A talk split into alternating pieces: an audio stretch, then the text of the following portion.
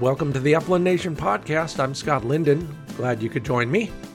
Uh, pretty interesting show in store for you. I'm going to share a bunch of thoughts that I've cobbled together based on what I think is, uh, you know, a timely topic.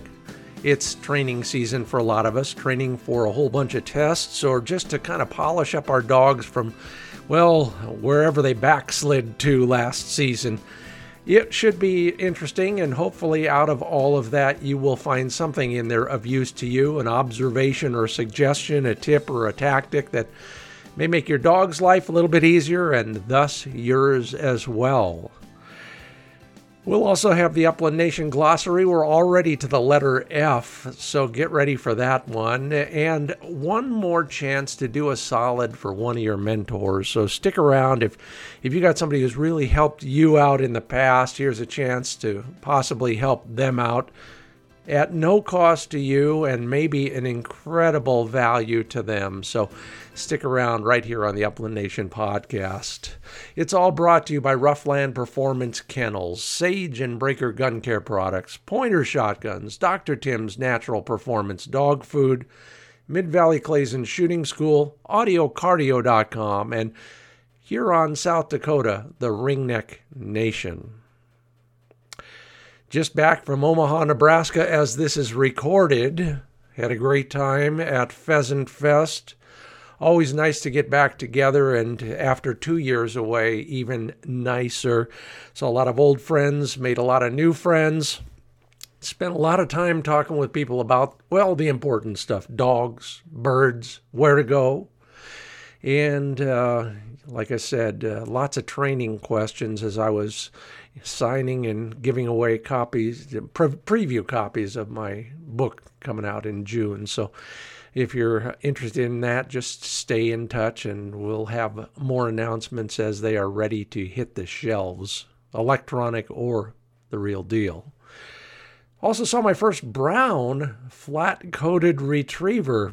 Kind of interesting. Signing books in the pointer shotgun booth and uh, couple folks walked by with a dog on a leash. Lots of dogs, lots of puppies. Oh boy. But anyway, they're walking by, and I said, Boy, that's a good looking German long hair. And they looked at me, and the dog said, Huh? So, of course, that opened the discussion, which was concluded with the very first brown flat coated retriever I've ever seen. Now, maybe you've seen one. Maybe you've seen some of the black ones so many times, and we joked about it so many times. Somebody will say, "Well, wow, that's the first black golden retriever I've ever." No, that's not it. Know, it's not a hybrid. No, it's a flat coat, and this one was brown. It was a pretty cool looking dog, but I tell you, from five feet away, I still thought it was a Deutsch Langhaar. Anyway, you learn something every hour at Pheasant Fest, and I am so glad to have been there. Thank you, everybody who stopped by to talk, no matter what booth I was at. Okay, in the news, hey, speaking of retrievers, the AKC came out with their top most popular dogs this year. Their popularity rankings are drawn from more than 800,000 puppies and pooches registered with the AKC last year. Labrador Retrievers still at the top, tugging hardest on U.S. dog lovers' heartstrings. Yet not around here, but still right at the top, almost neck and neck with the German short haired pointer. This is the first year in my survey of you that short hairs have actually gone a little bit more, maybe three or four percentage points above the Labrador Retriever in popularity. But, you know, that'll change again. And interesting to see how that works on the national level and then on our level as well. Short hair is also in the top 10, as well as beagles. Yeah, they're a hunting dog too. So, golden retrievers up there in the top 10 as well. So, hey, we're number one, at least about 19% of you can say that. And uh, interesting study by the U.S. Sportsman's Alliance. My friends over there asked Southwick Associates to, to dig into the economics of hunting and uh, sport shooting. And recently we talked with Jim Curcuruto about those subjects. The latest numbers here. All right, stand up, say I am. We contributed $149 billion to the national economy last year, created 970,000 jobs and more than $45 billion in wages and income in the last measured period. That would be the year 2020. Keep up the good work. I know they got my share, especially in the ammo world. Yeah, we're brought to you in part by Sage and Breaker Gun Care products. Thanks for having me, Fred and crew, at the Pheasant Fest booth that you had over there. That was a lot of fun. Good to see everybody. Of course, Sage and Breaker products are crafted at the highest caliber. Don't forget to sign up for the mailing list. You'll get first notice on some of the new stuff, some of the very rare sales. And I can't urge you enough to check out the videos at sageandbreaker.com. Learn how to clean your shotgun the right way. I don't care what kind you own. Fred and Company have a great set of, I'll call it a library of videos over there. Sageandbreaker.com. Ian also spent time in the Pointer Shotguns booth. LegacySports.com is where you learn all about their Pointer Shotgun line. The 2022 catalog is now available. If you didn't pick one up at Pheasant Fest, you can get one online.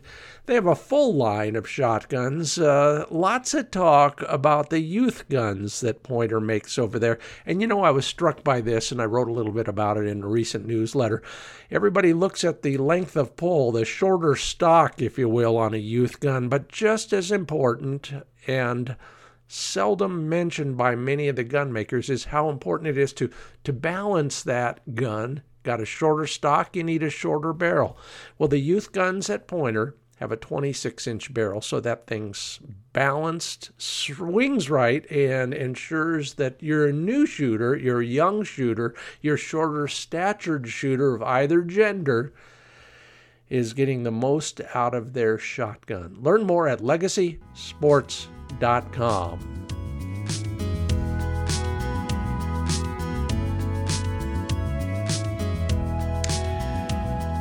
You know, it was a long time ago when the Outdoor Channel asked me to create a second high definition TV series for them. I'd already created the first one for them. And I said, someday I'm going to write a book. I'm going to call it What the Dogs Taught Me. And they said, We'll take that. And so it became the first bird dog high definition TV series. Back in 2012, I was introduced to a publisher from New York who uh, said, Yeah, we'll take that too. And so finally, I pulled that book together. It was published in 2013, and it's been uh, it's been in print ever since. Uh, last year, Skyhorse Publishing decided a paperback edition was a good idea, and that's the genesis of some of the things we're going to talk about today in the training world. It's going to come out again in June with a new title, new cover. So if you got the old one, hang on to it and uh, buy a new one for your friends. It will. Um, I'll I'll talk more about that down the road. But that and all of the questions I got at Pheasant Fest last oh a couple weeks ago now um, prompted me to just kind of address some things that aren't covered in, well, they weren't covered in a lot of the seminars I sat in on. They aren't covered in most of the books or videos or anything else I saw out there. So, so let's just jump right in and discuss things that might help you become a better dog trainer during this spring and summer and even into fall because training really never ends. In no particular order, let's just jump right in. So, like me, dogs are sort of colorblind. Their eyes are built differently than ours. They do see yellow and blue, but no red. Yeah, kind of like me. Well, they have fewer cone cells. You know, there's rods and cones in the back of our eye, and veterinary ophthalmologist I've used to work with a lot, unfortunately, says that that's the reason they can't see all the colors. But there is an upside. Dogs have more rod cells than our eyes, as opposed to cones. That means they can see better in low light conditions. Now, those same sort of colorblind eyes are, are superior in another way as well. They are built to detect moving objects more quickly than static objects. You know, moving things are prey, motionless things are inedible. In the wild, a dog that couldn't tell the difference would probably starve. And, you know, even in the yard, you can see this phenomenon at work. Your dog is laying on the grass just dozing, and then a squirrel is nibbling on an acorn. Nothing. Squirrel finishes his snack and scampers up a tree. That's when your dog chases. So, if we know that dogs see motion better than static items, why don't we use it to better communicate? Well, we can. It's pretty simple. And probably by accident, I found this out by hailing my dogs from a distance. You know, I, I've always used hand signals, but this one is the one that drove it home to me. I was out there behind our place, and we got, you know, hundreds and hundreds of thousands of acres behind the place, forest and BLM. But he was so far away, he couldn't hear my whistle, he couldn't hear my yell for sure. So I started waving my hand above my head, back and forth, back and forth, while I tried to call him. It worked. Now, there are a lot of folks, especially in the retriever world and the obedience world, who would just stick their hand up in the air, and that's what got me to start doing that. But moving it a little bit seemed to catch his attention a little bit better. That's when the light went off over my head. Here's another example. I was talking about this kind of stuff with a pro trainer, and he said, Well, yeah, watch this. And he bent over and opened and closed his hand at about puppy level and said, That's how I get puppies to come to me. I open and close, open and close, kind of make a fist, and then open it up, make a fist, open it up. And the puppies are intrigued by that motion, so they come over and investigate. Duh. Watch a retriever trainer. You probably see him throw an imaginary baseball in the direction he wants his dog to go. May not be a baseball, but he's pointing in that way, and his arm is making a big arc to the direction his dog should go.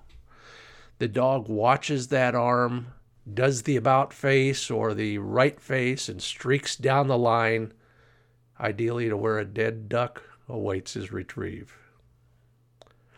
And of course, the old standby, standby that still works when you're training a very young dog to come. If the open and closing fist thing doesn't work, run away. You're a moving object. You're prey. Well, at least deep down inside, that's what his subconscious probably thinks it is. You training to mark to retrieve? All right, well, whether your dog is sitting or standing at a whoa, I'll put my hand kind of like karate chop, you know, in my dog's line of sight over his head so that it is the hand that points his eyes towards the dead bird. Just before I send him, I give my fingers a little wiggle to make sure he's looking straight down that line. Well, he is a wire hair, and I am the trainer, but it works more often than not. In the field, same thing, kind of a variation on the first one. When I want my dog to move left or right with arm signals, I start with my arm overhead, arc it down to point in the direction I want him to go. Then, once I do that, once the arc is complete, I'll use a little bit of jazz hand, move my fingers and my hands just a little so he still sees it. One of the reasons why a lot of Trainers will use light colored gloves, for example. You can see that movement at the end of the arc. It sounds silly, but it works. And here we're looking for clear communication between us and our dogs. So don't feel too bad if you don't get a call to uh, audition for Dancing with the Stars, but know that your dog is doing better as a result of it. Okay, Oh, worst coffee I've made in hours. Um, I'm Scott Linden. This is the Upland Nation podcast. We're talking training tips today. Um, mark that one somehow, and let's move on to the question of timing because with dog training, timing is everything. It flashed again on me just today as I was reading something by a trainer I respect and know, and who, uh, thank you, Phil, has judged me in any number of NAVHDA tests. Uh, luckily, he's very kind and understanding. But, you know, somewhere in your life you've heard the term tell in poker, that's the guy who can't help it, but he shows whether his hand is good or bad based on facial expressions, the way he talks, the tone of voice, whatever it is. He is telling you how his hand looks. Well, dogs have tails as well. You can probably recognize some of them. They clue you in on when your dog is getting birdie. Yeah, for some of you, it's um, it's a dog's tail motion or the direction it's going. Sometimes it's their pacing or literally pacing, you know, the way they're walking. Now, the other thing is they will give you some hints, some subtle, some more obvious, when they're ready for direction. And so, in our training regimen, knowing when a dog is primed for direction or correction, for that matter, is critical. When I was a teacher, we learned that there's what the term is called learning readiness. A kid, or an adult for that matter, is only ready to absorb knowledge, to learn a new skill at certain times. Many of them are, of course, based on age and maturity and that sort of thing, but other times it's simply is the time right? That's what we're looking for. We're looking for a dog that is ready to take direction or commands, or correction. I call it the golden moment when he's most amenable to doing what you ask him to do. All right, the rest of the times, you're wasting your breath, your emotional energy, you're wasting training capital. Capital. Out here behind our place, it's uh, it's a ground squirrel we all call sage rats. Uh, this time of year, they're starting to get active, coming out of their hibernation. So um, Flick is really interested in all the places they've been, especially where they're hiding at the moment. It's usually a downed tree, but it could be a hole or a pile of rocks or whatever and he's got nothing else on his mind when that happens. I can yell, scream, hit the collar, and uh, anything short of a nuclear holocaust is not going to get his attention, let alone get him to follow direction. All right, so don't. Save your breath, save your training capital. Corollary to that, Delmar Smith, legendary pro trainer, years ago said never give a dog a chance to fail. So if you're giving commands, and I don't care what the volume level is, and the dog is not obeying, you've just wasted your training capital. The dog does learn something, but not what you hoped. He learns he can get away with murder instead. So, anyway, the younger the dog, of course, the more um, less golden moments you're going to have. They're distracted by everything from butterflies and Tweety birds to the sound of their food rattling into their bowl. But as they mature and your training progresses, they will start to manifest some of those tells that I've talked about and be more likely to listen to you and pay less attention to well, let's call it the siren song of roadkill. Keep your expectations in appropriate level and maybe something will happen. What kind of clues? Well, the non compliance clues are pretty easy. I talked about sage rats. It could be another dog. It could be another person. It could be the raven that's flying overhead. When he's in predator mode or he's distracted, save your breath. But there are times in his well, in any given period when the dog will instead be looking for the next thing to do. You know, they're linear thinkers, habitual in one way or another. That's why we call them creatures of habit. Run, stop, pee, run, smell critter, run toward it, look to the boss. Hey, there you go. If you're timing your commands for those points when the dog is looking for a command, all the better. Not when he's chasing a whitetail. You can yell whoa as many times as you like. It ain't going to happen. But here are some others. he's running past. He will. I can guarantee you he will look at you. It may be just a, a glance, but when he looks at you is the time to give him that command. When he stops, right after he pees, before his leg hits the ground again. Perfect time. Right after a good shake, he's got nothing else distracting him. Then again, howling at a neighbor jogging past is not the time. Speaking of not the time, if your dog is hungry, I mean really hungry, training is probably not going to have a lot of impact. They're distracted by something that's way more important than following your direction. I've had it happen over and over and over. Every dog, and I'm on my fifth one. We're working on a drill, and it just, oh, no wonder it's not working. It's six o'clock, dinner time. I'm sure you've had that. How many times have you been convinced that your dog can actually read a clock? anyway, remember learning is a gradual process, all baby steps. I don't care what the age of your dog. The yin of your direction is constantly buoyed by the tang and yang of sweet temptation. Only repetition, gradual introduction of distractions, will help you tilt the balance in your favor.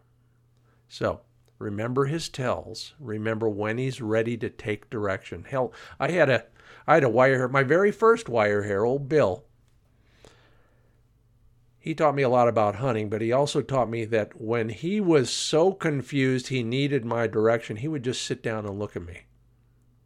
Now we know a lot of retriever trainers who who insist on that. But Bill was just a wire and I was just an inexperienced trainer at the time. He sat down. That was the ultimate tell for me. So, anyway, uh, remember that your dog is looking for direction, but not constantly. Stand by, watch him. I ask you time and time again how closely do you watch your dog in the field? That's how you shoot more birds. That's how you get better performance out of your dog. Watch and learn. Oh boy, we have a whole lot more to come here at the Upland Nation podcast. I appreciate your listening. I hope you're learning something from all of the stuff that I'm just I'm just riffing on here because I think it's important based on what I've learned yet again in the last couple weeks from Pheasant Fest, some of the emails and Facebook messages you've sent me and then all of the stuff that I'm digging up for our weekly newsletter. Uh, we're going to have a quick little break here, then we're going to go on with some more training, advice, suggestions, tips, and observations that you might find interesting from uh, how your dog sees things literally on to uh, what kind of rewards are probably best depending on where your dog is in his career. We'll also have our Upland Nation glossary, and like I said, chance for you to do a solid for one of your mentors, uh, help them out in a way that may be very personally rewarding for both of you. So stick around here at the Upland Nation podcast. We're brought to you in part by audiocardio.com. Here's one of the benefits to having better hearing situal, situational awareness while hunting. This is a hearing wellness app, audiocardio.com. That's where they came up with the name. It's kind of like a workout for your ears. It's just a, an app. You listen on your phone with your earbuds. You don't go anywhere. You don't have to do anything. In fact, you can do it while you're doing anything else. It's kind of sound therapy through your phone. Start strengthening your hearing today with a 14 day free trial. Watch the two minute video at audiocardio.com and you'll see what I'm talking about. I'm working on it right now. So, hey, let's compare notes in the next few weeks. Had a great time at the Ruffland Kennels booth at Pheasant Fest as well. Good to catch up with Doug, my good friend, the founder of the company, the guy who's a bird dog man. We're hoping to pull another hunt together this year in South Dakota. More on that to come. But in the meanwhile, Doug takes his bird dog experience and puts it into every Ruffland kennel and every Ruffland accessory to go with his kennel. The new color of choice for me is Millstone. Of course, they have a lot of other colors if you're really jonesing for a blaze orange kennel and matching accessories, they have them.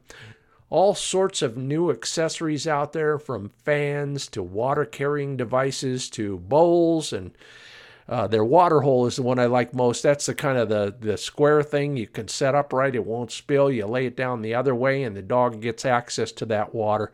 Learn more about all their products at rufflandkennels.com.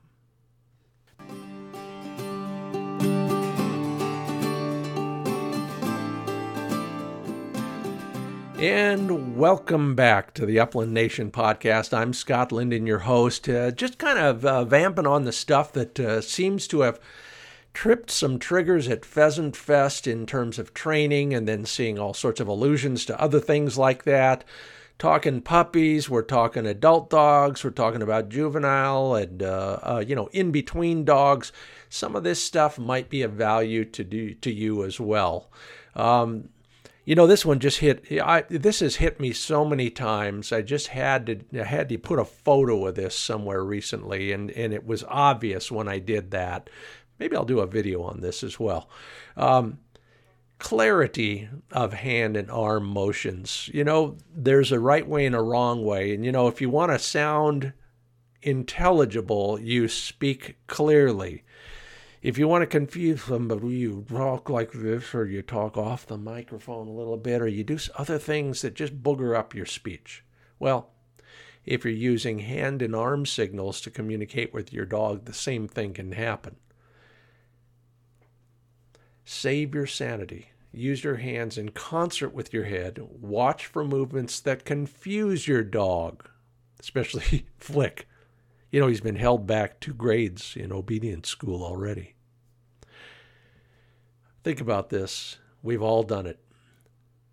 Give a signal with your left hand while your right is sticking out. You're just mumbling to your dog. Watch what your gun does from a distance. You may be giving that signal with one arm while your other arm is holding the gun pointing straight up, hopefully in a safe direction. Hide it. Move it down. Use it in concert with your arm. That might be the safest place to put it anyway.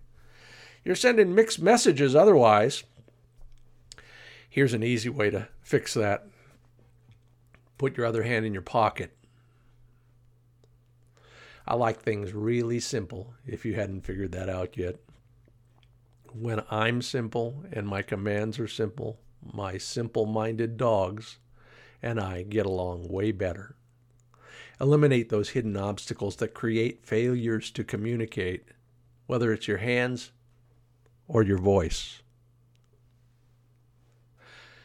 Okay, so way back before there was GoPros, we were pioneering dog cams. It was a little harder back then. We had to jerry rig just about everything from the harness to the cameras. But we did it and we used them for a while, both on, on the TV show and also in some of the videos, the training videos that I've done over the years. Well, when you play back that raw footage, two things happen. First off, there's so much vibration, you're going to get seasick. And I think that's really the reason most people are not using it anymore on TV. The other reason, or the other the, the other observation I made, I should say, is when I played back the footage, it was an eye opener. It, well, it was an ear opener. but more importantly, it was an eye opener and an ear opener. From now on, I vowed back then to be more clear and add audible clues to most of my hand signals.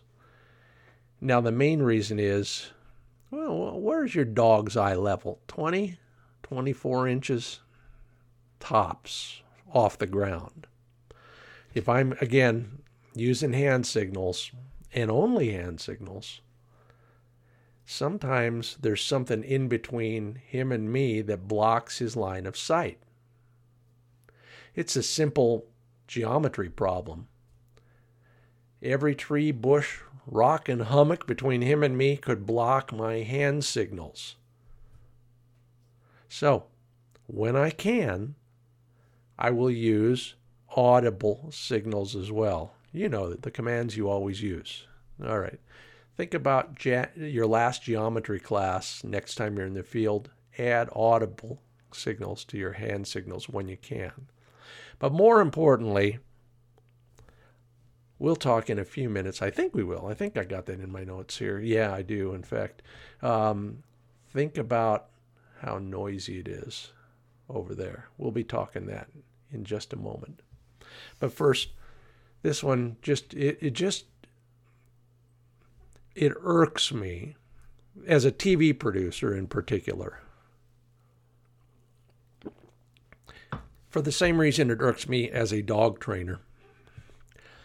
You've heard the term, the eyes may be the window to the soul. They're also the portal to your dog's understanding of commands. And, like I said, as a TV producer, they're also a great way to lose viewers' interest. When your host or a guest on a TV show is wearing sunglasses, you're not seeing their eyes. The window to your soul. Yeah, that's right. Dogs, in particular, though, are great readers of body language. So your voice may be giving the command, his ears may be hearing it, his, his eyes then are searching for I don't know. Is he looking for the fact that it's you or that you're sincere? But I think your dog needs to see your eyes to complete the transaction. Dark glasses, just like a burglar's old time burglar's mask, prevent that. Take your glasses off when you're given commands at the at the minimum, and if you can, and you do, and you should, wear shooting glasses, well, wear clear lenses or, you know, maybe light yellow, depending on what your preference is. But if your dog simply doesn't obey, it may be because he thinks you're some giant alien space bug instead of a human being because he cannot see your eyeballs.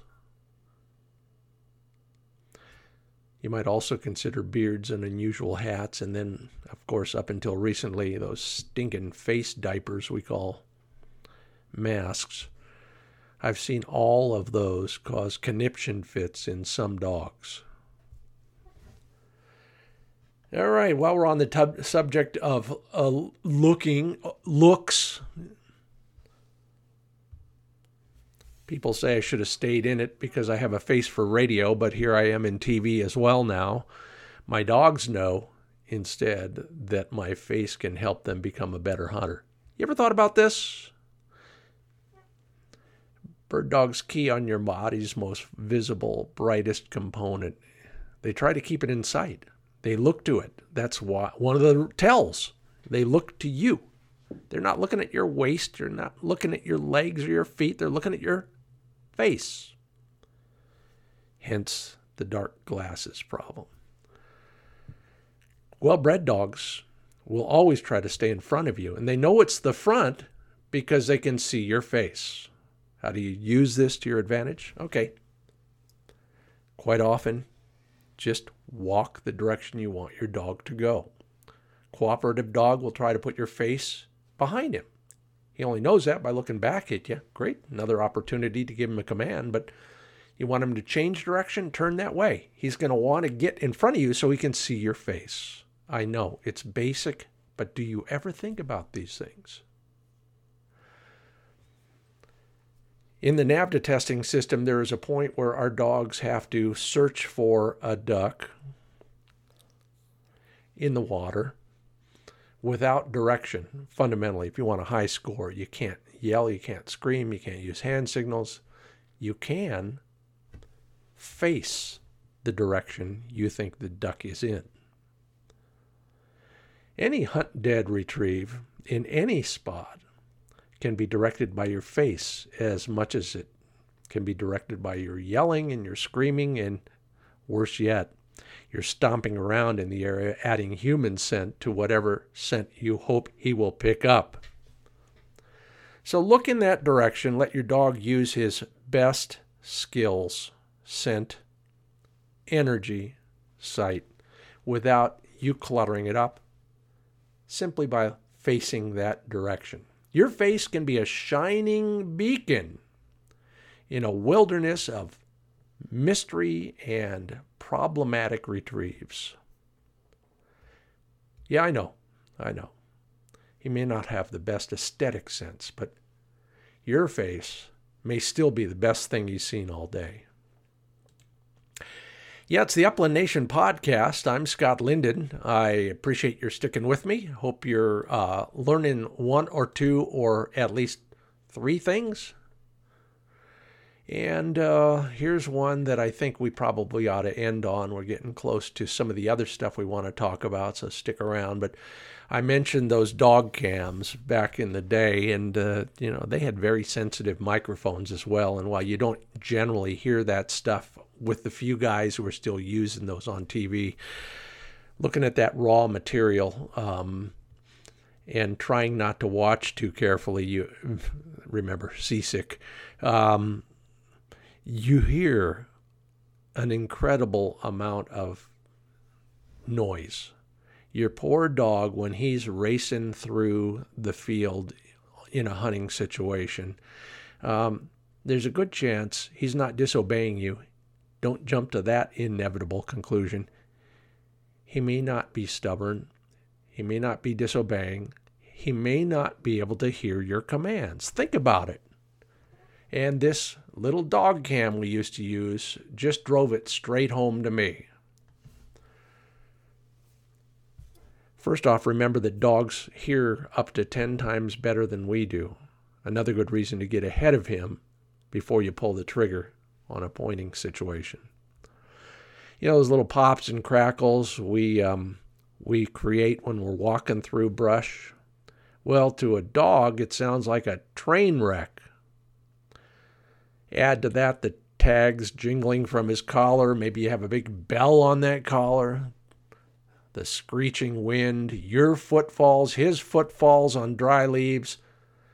Worse yet, a beeper collar constantly in you know in interfering with his hearing and his own panting. All of those are overwhelming any verbal commands you might be yelling into that freeway accident. Good argument for hand signals, good argument for taking crap off of their collars, and a good argument for giving your dog the benefit of the doubt. Maybe it's just a flock of Canada geese honking, or the churn of moving water as he's looking for a line from you in, in a lake or a pond. There could be another dog whining in the blind, or at a hunt test, there's a dozen dogs behind you watching you. Man, as if you didn't have enough pressure. It's no wonder your dog might bungle his job once in a while. They can't hear your commands for all that chaos at ground level. So if there's doubt in your mind about whether your dog can hear you, add hand signals or your whistle. Call his name and wait for his acknowledgement before you give the command. Just cut him a little bit of slack. Oh, I could go on and on, and I, I will in future, but at this moment I am appreciative of your attention on this topic of training season and some observations that may help you down the road or later today. We're brought to you in part by Dr. Tim's Natural Performance Dog Food. Here's your homework assignment. Go to drtims.com and find out why your dog needs a mix of proteins from air, sea, and land sources. D R T I M S.com.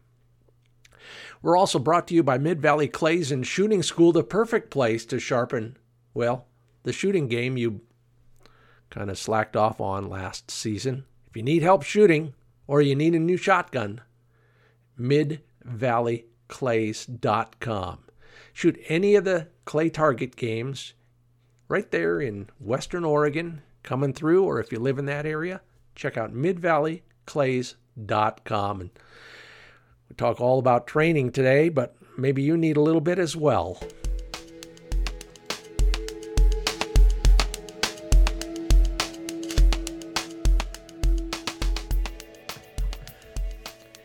And welcome to the Upland Nation Glossary. I'm Scott Linden. Uh, this was one of the funnest projects. I, I, I, actually started this project in the airport in Kansas City. It was the first thing I started writing when I first started writing my book.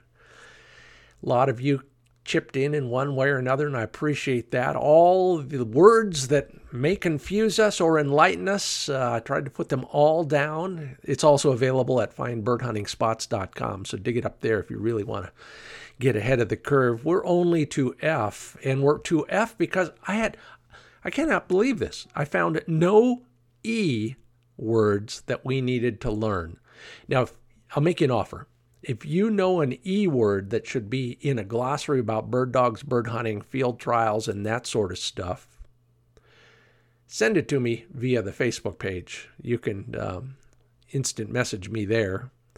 And I'll send you in return one of the few remaining preview copies of my book. All right, F is for Flick at our house. That's my current wire hair but it's also for for dogs like him furnishings yeah no no not no no i don't care what she wants. We're not talking about home furnishings. We're talking about dog furnishings. How their hair their eyebrows their whiskers their tail hair their leg hairs their feathering and all those other things look. In many breeds first off the furnishings were bred into dogs for for practical reasons. You know that those bushy eyebrows and whiskers keep lots of other stuff out of their eyes and their nose, for example, and that's critical. Other times they're just pretty. But whatever it is, all that stuff is called furnishings. Hey, welcome back to our friends at Huron, South Dakota, the Ringneck Nation. I'm headed there again this fall, and maybe I'll see you there. More to come on that. Learn all about the 40,000 acres of public access right there around town at hunthuronsd.com. They got the Ringneck Festival and Bird Dog Challenge, but then also all that public access. So whether you're a competitor, you're looking for camaraderie, or you're looking for a whole bunch of public access ground that you can hunt at no charge, go to hunthuronsd.com and learn more about the Ringneck Nation of Huron, South Dakota. And our friends at Audio Cardio ask, Who's your hero? And I spell that H E A R O H. Yeah, Audio Cardio is that app. It's kind of like physical therapy for your ears. If somebody's positively impacted your hunting life, whether a mentor, spouse, friend, parent, by now they might need a little help with their hearing. We're giving away three year long subscriptions to the Audio Cardio app, physical therapy for their ears. Nominate them at the Wing Shooting USA Facebook page. Just for, look for that post that's pinned at the very top. Who's your hero? And good luck. By the way, prizes for you, prizes for them, all chosen at random, plus those three free full year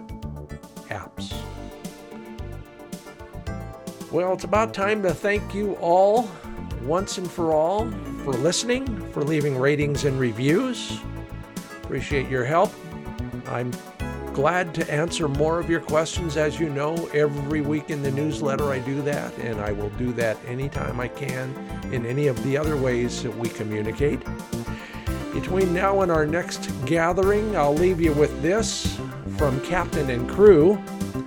He says, Money can buy a lot of things, but it doesn't wiggle its butt when you come in the door. I'm Scott Linden. Thanks again for listening. Until next season, I'll see you at the range.